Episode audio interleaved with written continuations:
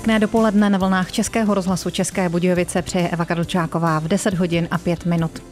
Není záplava jako povodeň a není pojistka jako pojistka. Jak nežít v omylu a jak získat ze svého pojištění to, co od něj očekáváme, na to se zeptáme dnešního dopoledního hosta Českého rozhlasu České Budějovice už za chvíli, takže vás vítám při poslechu a přeji dobré dopoledne.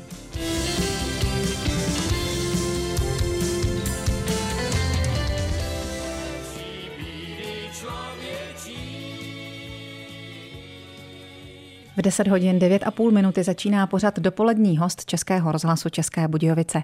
A je jim dnes Petr Šmelhaus, vedoucí právního oddělení organizace D-Test. Vítejte u nás, dobrý den. Dobrý den, zdravím vás i posluchače. Na dálku z Prahy. Aniž by to tedy posluchači poznali, ale můžeme prozradit, že spolu nesedíme ve studiu, nýbrž dorozumíváme se díky jakému si radiomostu, takzvané kontribuci. Tak tedy vítejte u nás po těch linkách. A jako téma jsme si přece vzali pojištění a nenadálé události. Proto bych se vás hned na úvod ráda zeptala na to, k jakým pojištěním, k jakým pojistkám se ty nenadálé události podle vás vztahují nejvíc? Pojištění je celá dlouhá řada. Pojistné smlouvy zahrnují, zahrnují ošetření rizik, ale zahrnují také například, například pojištění proti, eh, proti rizikům smrti, to jsou ta takzvaná životní pojištění a pak je ta celá dlouhá řádka neživotních pojištění. Ale to rozdělení těch, těch pojištění, eh, to má různé linie a mohli bychom si rozdělovat nějakou chvíli. Možná zajímavá informace je, že eh, vlastně pojištění vzniklo vzniklo takovéto moderní pojištění. To vzniklo až někdy v 17. století, když se pojišťovala námořní doprava, a to jak pojištění lodi, tak pojištění nákladu. Samozřejmě vzniklo to tam, kde se ta námořní doprava eh, vyskytovala, což byly, což byly země jako Velká Británie, později Holandsko, Francie, Itálie, Španělsko, tam všude potom vznikaly, vznikaly pojišťovny. U nás eh, se pojištění začalo rozšiřovat až v průběhu 19. století, kdy vznikaly ty známé vzájemné pojišťovny a z toho se vyvinulo celé velké odvětví pojišťovací, které dnes je, které dnes je důležitou součástí vlastně podnikatelského světa. Ano, takové ty prvorepublikové cedulky pojišťoven, tak ty ještě máme v paměti. Někdo je ještě výdal na domech různě po republice, anebo je má třeba doma schované po svých předcích. Současné pojištění je, myslíte si, hodně jiné, anebo hm, zkrátka ty nenadálé události se děly vždycky, dějí se stejně i dnes, takže ten princip zůstává stejný? Ten princip zůstává úplně stejný pojišťujeme skutečně nějakou nenadálou událost, nějaké riziko a pokud to riziko nastane, tak eh, dostáváme plnění, nebo ten, kdo je, kdo je poškozený, dostává plnění. Eh, samozřejmě závisí to na těch pojistných podmínkách ze smluv. Mimochodem, ty smlouvy, eh, ono se jim v občanském zákonníku, kde je teda ta základní, základní úprava pojistných smluv, ono se jim říká smlouvy odvážné což je krásné pojmenování a ono z toho vyplývá i to, že obsahují ten prvek rizika. Vyžadují určitou odvahu a to riziko samozřejmě eh, ono se pokryje, pokud, eh, pokud je určité, určité větší množství těch pojištěných, těch pojistných smluv, tak se potom statisticky pokryje a rozloží mezi tu velkou skupinu pojištěných. A to nám právě tedy ještě řekněte, jak dalece odvážní byli v tomto naši předci a jak dalece odvážní jsme my nebo současné pojišťovny, jestli se to časem vyvinulo třeba v tom smyslu, že opravdu se méně pojišťuje tam, kde se ví, že se něco stane. Ta úvaha, úvaha o pojištění, ona velmi těsně souvisí s majetkem. Máme-li nějaký větší majetek, eh, tak samozřejmě o ten majetek máme větší obavu a začneme uvažovat o pojištění. To si myslím, že bylo stejné v minulosti, tedy v té blízké minulosti, jako, jako v současné době. Eh, a stejné jsou i ty závěry, které si z toho dneska, dneska fyzické osoby nebo spotřebitele, ale i podnikatele dělají. A ty závěry mohou být to riziko není tak veliké, případně já to riziko mám kryté něčím jiným, abych se, abych se kvůli tomu musel pojistit. E, ta úvaha je samozřejmě mm, na každém. A, ale obecně platí, že mám-li pojištění a mám-li ta rizika, e, před, která, před kterými se chci chránit pojištěná, tak potom můžu klidněji spát. Aspoň tedy e, to je můj pohled nebo náš pohled na věc, protože, protože to pojištění skutečně snižuje, snižuje náš stres. A taky se říká, máte-li to pojištěné, tak se nic nestane. Tak to je možná už eh, takové rčení trošku z oblasti mezi nebem a zemí, ale i tomu lze věřit a i to nás může uklidnit. Tak my si teď pustíme na uklidnění i písničku od Evy Farné a potom se k našemu dnešnímu rozhovoru s Petrem Šmelhausem o pojištění a nenadálých událostech vrátíme. Jak nám prozradil náš dnešní dopolední host Petr Šmelhaus, vedoucí právního oddělení D-testu, pojištění vzniklo už v 17. století a souviselo s lodní zaoceánskou dopravou. Předpokládám, že lodní zaoceánskou dopravu u nás asi neprovozuje příliš mnoho lidí, ale co se týká skoro každého, tak to je nějaké bydlení, případně třeba automobil, čili nemovité a movité věci. Pojďme si o tom povídat. Začněme u bydlení, u pojištění nemovitostí. Dočetla jsem se, že bychom ve chvíli, kdy o něm vy, vy uvažujeme, měli pomyslně vzít náš baráček, sebrat mu střechu, otočit ho vzhůru nohama a všechno, co z něj vyklepeme, tak to bude to, na co se vztahuje pojištění na domácnost a to, co zůstane, tak to je nemovitost. Souhlasil byste? Naprosto. To je velmi dobrá pomůcka a pokud podle ní budeme postupovat, tak si velmi dobře představíme, co znamená pojištění domácnosti a pojištění nemovitosti jako takové toho domu. Ono to nemá úplně tak přesnou hranici, ono vždycky záleží na těch podmínkách pojišťovny, ale toto je, řekněme, velmi obecná představa o tom, kde ta hranice, kde, kde se ta hranice nachází. Takže eh, kdybychom to rozvedli a vysvětlili lidem rozdíl mezi pojištěním domácnosti a pojištěním nemovitosti? Pojištění nemovitosti to je pojištění, řekněme, té obálky toho domu jako takového a, a nějakých souvisejících nemovitostí s tím domem, které jsou na jedné adrese. A tam většinou, tam většinou pojišťujeme před, před riziky, které jsou, které jsou takové skutečně, řekněme, velmi velmi málo pravděpodobné, ale pokud by, pokud by nastaly, tak by, tak by znamenali, tak by znamenali skutečně velikou škodu. To jsou požár, výbuch, úder blesku, pát letadla, eh, pát nějakého předmětu na tu nemovitost, nebo náraz nákladního automobilu, který by tu, tu, tu nemovitost mohl zničit.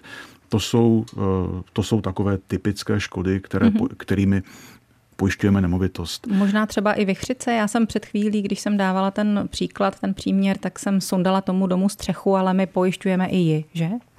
Je to tak, je to tak. Tam jsou, to, toto je pojištění proti živlům a e, ty živly, tam u toho by, by posluchači měli vědět, že ty živly většinou, e, ty nejsou nikde definovány, ty jsou ty jsou popsány v té pojistné smlouvě nebo v těch pojistných podmínkách, které k té smlouvě patří.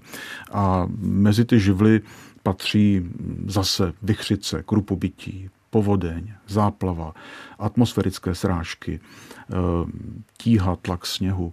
To jsou, to jsou takové, to jsou takové eh, eh, ne události, to, jsou, to je prostě skupina rizik, které nám mohou tu nemovitost poškodit a proti těm, proti těm se můžeme chránit. Dobře, tak za chvíli se tomu budeme věnovat podrobněji. Říkáte, že nikde neexistuje definice těch pojmů, že ji najdeme přímo v pojistné smlouvě, takže asi taky bude rozdíl mezi tím, jak si která pojišťovna ty pojmy vykládá a jak je popisuje v těch smlouvách, čili toho se určitě dotkneme. Ale teď tedy prosím, v čem spočívá pojištění domácnosti?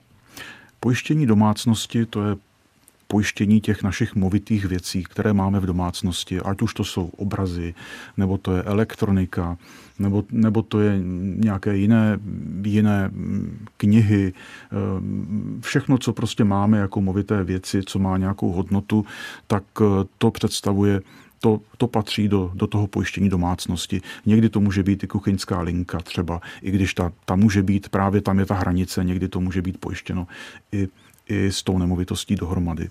Takže toto si představíme pod pojištěním, pod, pod pojištěním domácnosti. Ehm, většinou to pojištění domácnosti bude, pokud, ne, pokud nemáme nějaké cené obrazy nebo nějaké umělecké předměty jiné, tak bude, bude tak řádově nižší než to, než to pojištění nemovitosti jako takové. Je nějaký rozdíl mezi tím, zda bydlíme v bytě, v bytě třeba nájemním nebo vlastním, anebo jestli máme dům, případně jestli chceme pojistit rekreační chalupu. Dělá se potom rozdíl v těch pojistkách a třeba i v cenách toho pojištění?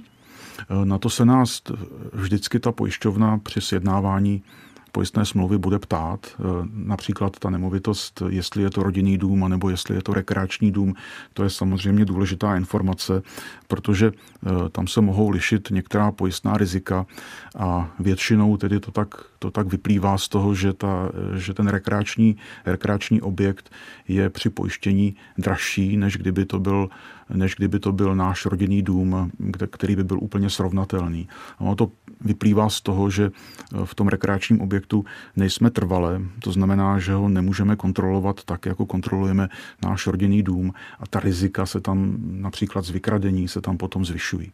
Také právě na vykradení se lze pojistit?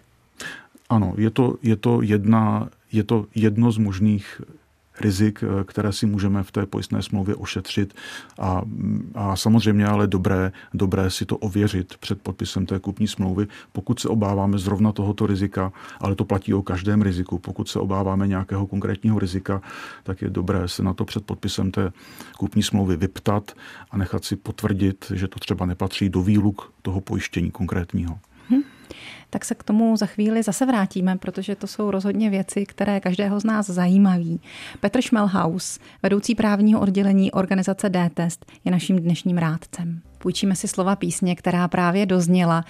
Jmenovala se Už si někdy viděl déšť, tak na to se v území České republiky, tady v našem mírném pásmu, ptát nemusíme, ale našeho dnešního hosta Petra Šmelhauze, vedoucího právního oddělení D-testu, se v souvislosti s pojistkami, pojištěním a nenadálými událostmi na déšť ptát můžeme. Takže pojďme se dostat k těm živlům, které souvisejí s vodou. Já jsem na začátku říkala, že je rozdíl mezi povodněmi a zátopou, ale vě většina z nás tomu rozdílu nerozumí. Vy nám ho možná vysvětlíte. Máte pravdu, eh, ty vodní škody, takzvané, oni mohou být dokonce tři typy těch vodních škod. A já to hned vysvětlím. Mm-hmm. Začnu tedy u, toho, u, u té povodně. Povodeň to je vylití řeky či jiných vodních ploch z břehu. Takže když ten břeh je jakoby prolomen, nebo když, když přeteče a ta voda, voda něco zaplaví, náš majetek třeba, tak eh, potom se jedná o povodeň. Ta, ta, to druhé riziko, které se chrání, to je takzvaná záplava. Ta záplava to je právě důsledek toho deště, o kterém byla předchozí píseň, důsledek značných dešťových srážek, tání nebo chodu ledů, případně jiného proudícího vodního zdroje. Eh, takže eh, ano, to je, řekněme, nějaká atmosférická, atmosférická škoda, řekněme, kdyby, kdyby jsme to takhle zjednodušili. Takže, promiňte, mohla by to být třeba nějaká mm, přívalová bouřka? Ano, přesně toto je to, co záplava zahrnuje. Mm-hmm. A, ta třetí, a, ten, a ten třetí druh, který jsme trochu pominuli, ale který samozřejmě souvisí s pojištěním domácnosti a i s pojištěním nemovitosti, eh, to jsou ty takzvané vodovodní škody. Ono se jim říká vodovodní škody, ale ono to nemusí být často, eh, často jenom vodovody, jsou to ty různé hadičky od praček, eh, které prasknou a potom spolehlivě vytopí, vytopí celý byt a i několik bytů pod námi. To jsou, anebo to může být odpadní potrubí, nebo to může být například i, i, ten, tak, i ty sprinklery, takové ty rozprašovače, které fungují proti požárům. Když se rozbíjí, tak to také může znamenat, znamenat vodovodní škodu. Tak tyto škody, to je ten další, ten třetí druh vodních škod. Mm-hmm. Všechny je kryje pojištění nemovitosti, nebo třeba v případě téhle škody na vodovodním potrubí nebo nějakém tom podobném případu už jde o tu pojistku domácnosti nebo firmy? Eh, Tohle je, tohleto je pojištění, které je kombinované, řekněme, ono má v sobě, v sobě tu část pojištění, pojištění majetku, patří to spíš do té domácnosti, ale má to v sobě i tu, i tu část, která je odpovědnostní. To znamená, že my, my jsme odpovědní i těm, pokud žijeme v bytovém domě, tak jsme odpovědní za škodu, kterou způsobíme právě tímto způsobem i, e, i i těm obyvatelům, kteří, k, kteří žijí v těch bytech pod námi. Ano. Takže eh, jakoby z této pojistky se potom nechá uhradit takováto škoda, i která byla způsobena těm jiným osobám. Ještě se zeptám na to, jestli je rozdíl, zda my vytopíme někoho jiného, anebo někdo jiný vytopí nás. Vždycky to jde z pojistky toho, kdo vytopil, anebo to může být i obráceně?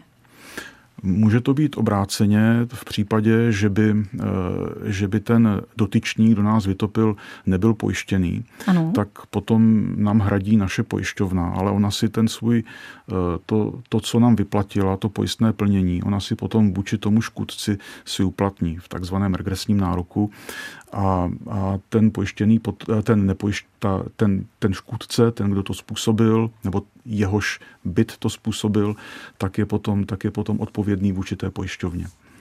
Taky jsem se dočetla, že komu škoda hrozí, je povinen k jejímu odvrácení zakročit způsobem přiměřeným okolnostem ohrožení. To znamená tedy, že tušíme-li, že něco není v dobrém stavu a ten byt je třeba eh, jiného majitele, tak my jsme povinni ho na to upozornit?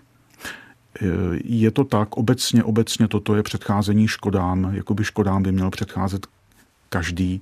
Ehm, a, a je, to, je to i ustanovení, které je v občanském zákonníku, ehm, ale, ale typicky bývá i v, v nájemních smlouvách a bývá tedy i v pojistných smlouvách, kde máme tu odpovědnost vůči pojišťovně, aby jsme minimalizovali škodu, která vzniká, protože hm, samozřejmě není, není, ehm, není dobré, pokud bychom se jenom dívali se založenýma rukama a říkali jsem tak, co pojišťovna to uhradí. Pojišťovna to zaplatí. Tak, proto se to na to ptám, proto se na to ptám, jestli tedy musíme být obezřetní i v tom přístupu k těm věcem, eh, například nenechat si otevřené okno střešní ve chvíli, kdy jde bouřka, nebo ho prostě zapomenout otevřené a odjet, pak asi nemůžeme očekávat, že nám pojišťovna proplatí škodu, která nám pak vznikla na nábytku a na kobercích, že? V tomto konkrétním příkladě bychom se museli podívat do výluk toho pojištění. Je možné, že by to pojišťovna uhradila, protože, protože eh, to se prostě může stát, nějaká netěsnost okna, nebo, nebo okno nám otevře vítr, nebo může se to prostě stát za mhm. nějakých mm-hmm. okolností, pokud by to nebyl úmysl. Pokud by to byl úmysl, pravděpodobně by se mohlo jednat eh, o nějaký druh pojistného podvodu. Ten samozřejmě krytý pojištěním není, naopak je to trestný čin, eh, který je, který je potom postižený podle trestního zákonníku. Dobře, tak kdybychom teď na závěr tohoto bloku, který se týkal deště, vody, měli schrnout ty důležité body, na které by si lidé měli dát pozor při tom, když uzavírají své pojistky, anebo když by je chtěli nějakým způsobem měnit, třeba i na základě toho, co se od nás dnes dozvěděli, tak co by to bylo? Eh, ona je k tomu navede jejich pojišťovna, protože například pokud se týká těch povodní, tak oni existují povodňové mapy. Existuje nějaká zkušenost historická, kde, kde se povodně vyskytovaly a podle těch povodňových map se ta nemovitost buď nechá pojistit, nebo nenechá, nebo se nechá pojistit za nějakých vyšších nákladů, protože ty pojišťovny fungují statisticky. Oni samozřejmě e, mají představu, e, kolik je v dané oblasti takových pojištěných nemovitostí, jaké riziko jim hrozí a oni musí, oni musí na tom pojistném vybrat tolik peněz, aby, aby potom dokázali ty škody zase uhradit a ještě si zajistili ten svůj přiměřený zisk, které, které na, tom, na tom pojištění mají. Takže eh, je potřeba spíše vědět, eh, jestli mám dům postavený v oblasti, kde, kde je, kde, kde, kde, kde je to, ano, oblasti. ano, přesně, kde je to riziko povodní a podle toho také musím, musím potom vědět, jak jednám s pojišťovnou, že třeba budu mít i tu pojistku vyšší. Začneme od toho. V příští části našeho rozhovoru s Petrem Šmelhausem, dopoledním hostem Českého rozhlasu České Budějovice, ale teď je čas na předěl. Pojištění a nenadálé události jsou tématem dnešního rozhovoru s dopoledním hostem Českého rozhlasu České Budějovice Petrem Šmelhausem z D-testu. A tak bych se ráda teď zeptala na něco, co on před chvilkou naťuknul. To jsou situace, kdy je pravděpodobné, že se něco může stát a zároveň tam tedy roste i pravděpodobnost, že pojišťovna nám to nebude chtít pojistit. Co třeba ty krádeže, které jsme zmiňovali v úvodu našeho povídání, když máme třeba chatu v nějaké exponované oblasti, kde se ty krádeže během zimního období dějí jak na běžícím pásu, seženeme pojišťovnu? No, záleží na okolnostech a záleží na dohodě s tou pojišťovnou. Pojišťovna může mít třeba některé podmínky, eh, které, eh, které vám sdělí, jakoby před uzavřením toho pojištění. To může být třeba nějaký mm, alarm, nebo to mohou být nějaké kvalitnější, kvalitnější dveře, může to být i nějaký jiný systém zabezpečení. Pokud tyto podmínky splníme, tak pravděpodobně to pojištění získáme. To znamená, mm-hmm. je, to, je to soubor nejenom těch, těch, těch smluvních ujednání a, toho, a té té částky, kterou na to pojištění zaplatíme, ale je to, jsou to i ta technická opatření, která třeba musíme udělat. Čili musíme trošku jít té situaci naproti. Ne té krádeži, ale právě tomu, aby k ní nedošlo, aby se tam ten zloděj nedostal. To platí v podstatě i pro domácnosti. My si můžeme myslet, že máme domácnost proti krádeži krytou, ale ve chvíli, kdy přijdou na to, že máme obyčejné papundeklové dveře, tak nám to asi pojišťovna nebude chtít uhradit, že? Je, je to tak, to jsou, to jsou takové ty, ty situace, kdy, kdy třeba uh, zloděj nepřekonal, nepřekonal uh, překážku, to znamená, nechali jsme otevřené dveře, tak v, v tomto případě to může znamenat výluku a prostě musíme dávat pozor na svůj majetek, to je naše povinnost, nemůžeme prostě ten majetek nechávat bez dozoru otevřený a tím způsobem by, by potom pojišťovny nebyly schopny, nebyly schopny ta svá rizika ošetřovat. Ono je to, pořád je to statistika a pojistná matematika. A co když jsou ty dveře zavřené, jenom se pojišťovně nebudou zdát dost kvalitní? Eh, zase záleží na těch smluvních podmínkách. To úplně konkrétně nelze, nebo ta Obecně to nelze říct, záleží to na těch konkrétních podmínkách. Pokud, pokud ten zloděj překoná tu překážku těch zavřených dveří a máme pojistku, tak předpokládám, že v tomto případě, v tomto případě eh, tam se tam žádná výluka neuplatní a to, eh, to pojistné plnění bude vyplaceno. K tomu, že jsme nějakým způsobem spolu odpovědní za to, že se u nás něco stane a nebo nestane, se možná váže i moje následující otázka na další živel, a totiž oheň a třeba nějaké požáry, které mohou vzniknout v souvislosti s komíny. Čili my tady máme určitě tu povinnost nechávat ty komíny pravidelně kontrolovat, jinak by nám ta pojistka asi taky nebyla nic platná. Říkám to správně? Říkáte to správně, to je obvyklá povinnost, kterou mají, eh, kterou mají ti, ti pojištění. Eh, komín je, komín je vždycky riziková cesta, tam eh, putují tam teplé spaliny nebo horké spaliny a ty komíny se musí v pravidelných intervalech kontrolovat, čistit a pokud tam nastanou nějaké technické změny, tak, tak také se tam provádí revize komínů. Bez těchto, bez těchto postupů bychom měli, eh, bychom měli s pojišťovnou potíže. Je pravděpodobné, že by nám buď krátila pojištění, případně by ho nevyplatila vůbec, pokud by tam zjistila nějaké hrubé porušení těch našich povinností, které máme, které máme právě vůči těm, těm spalinovým cestám. Další živly, které jsme jmenovali, tak ty souvisí s větrem. Chtěla bych se zeptat na to, jestli třeba Vítr typu vychřice, ten je u nás celkem běžný, párkrát do roka se objeví, ale tornádo, to jsme tady dosud nemývali, teď už s ním máme intenzivní zkušenost. Jestli musí být každá takováhle mm, okolnost nebo každý ten typ větru v té smlouvě eh, vyjmenovaný, protože pokud by tam nebyl, tak se na něj ta smlouva, ta pojistka nevztahuje. Nebo jak to chodí? Tornádo poučilo jak, jak, jak občany, tak i pojišťovny. Zase záleží pojišťovna od pojišťovny. Někdy, někdy je v těch, v, těch základních, v těch základních živlech je tam vychřice a není tam tornádo. Někdy tam to tornádo někdy tam to tornádo je, to znamená, je nutné se na to podívat a zeptat. A pokud by tam to tornádo nebylo, tak asi po těch zkušenostech, které teď jsou z Jižní Moravy, tak by bylo vhodné, aby, aby, se, tam to, aby se tam právě jakoby toto riziko dopojistilo. A tam, tam se ukázala, tam se ukázaly i jakoby další, další e, problémy, pojistných smluv na nemovitosti. Jednalo se tam zejména o ten problém podpojištěnosti. A k tomu se možná vrátíme.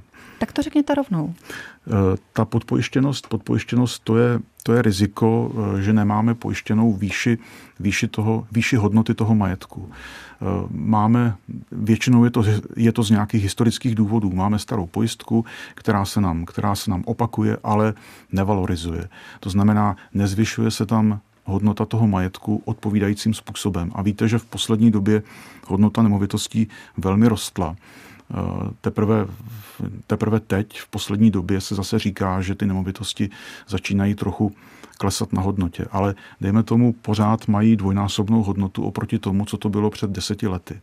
A máme-li tedy starou pojistku, tak můžeme mít, můžeme mít pojištěnou hodnotu, která je jenom, je, je jenom například polovinou té hodnoty Rozumím. skutečné. Kdybychom a... o ten dům teď přišli, tak za něj nový nepořídíme, ačkoliv tenkrát jsme to eh, vypočetli tak, aby to vyšlo. Ono je to ještě, ještě jakoby horší trošku, protože ta, protože ta podpojištěnost znamená, že podle toho poměru podpojištěnosti se potom vyplatí to pojistné plnění.